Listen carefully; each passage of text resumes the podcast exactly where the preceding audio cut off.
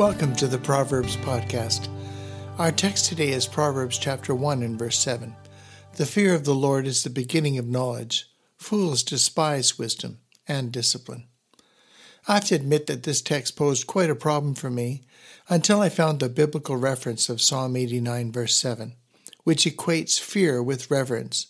In this text, we find that fear is not an unpleasant emotion caused by the belief that someone or something is dangerous, likely to cause pain or a threat, but rather a godly calling for us to relate to Him as one to be regarded with deep respect.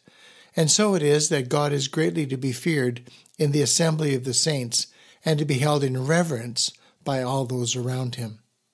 My Bible tells me that love casts out fear, 1 John 4:18. And it is in this understanding that we are not to be afraid of God, but trusting of his deep desire to lead us to a sense of his love and regard for our well-being. In a very particular sense, the fear of the Lord is the beginning of knowledge regarding the plan of salvation. The concept that God provided for our sins and reconciles us to himself through the cross, 2 Corinthians 5:19 is irreconcilable to religions that seek to find peace with God through meritorious human effort.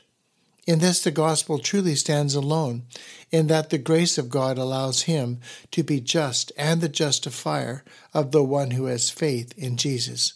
Romans 3:26. In Proverbs, the call of God is for us to embrace the fullness of opportunity that God has provided us in Christ. It is in him that we are delivered from the power of darkness and conveyed into the kingdom of the Son of his love, Colossians 1:13. And to neglect this call or to lay it aside is biblically perceived as an unwise or impudent act. Indeed, how sad it would be to one day realize the wasted opportunity of those who would choose to disregard the hope of the gospel.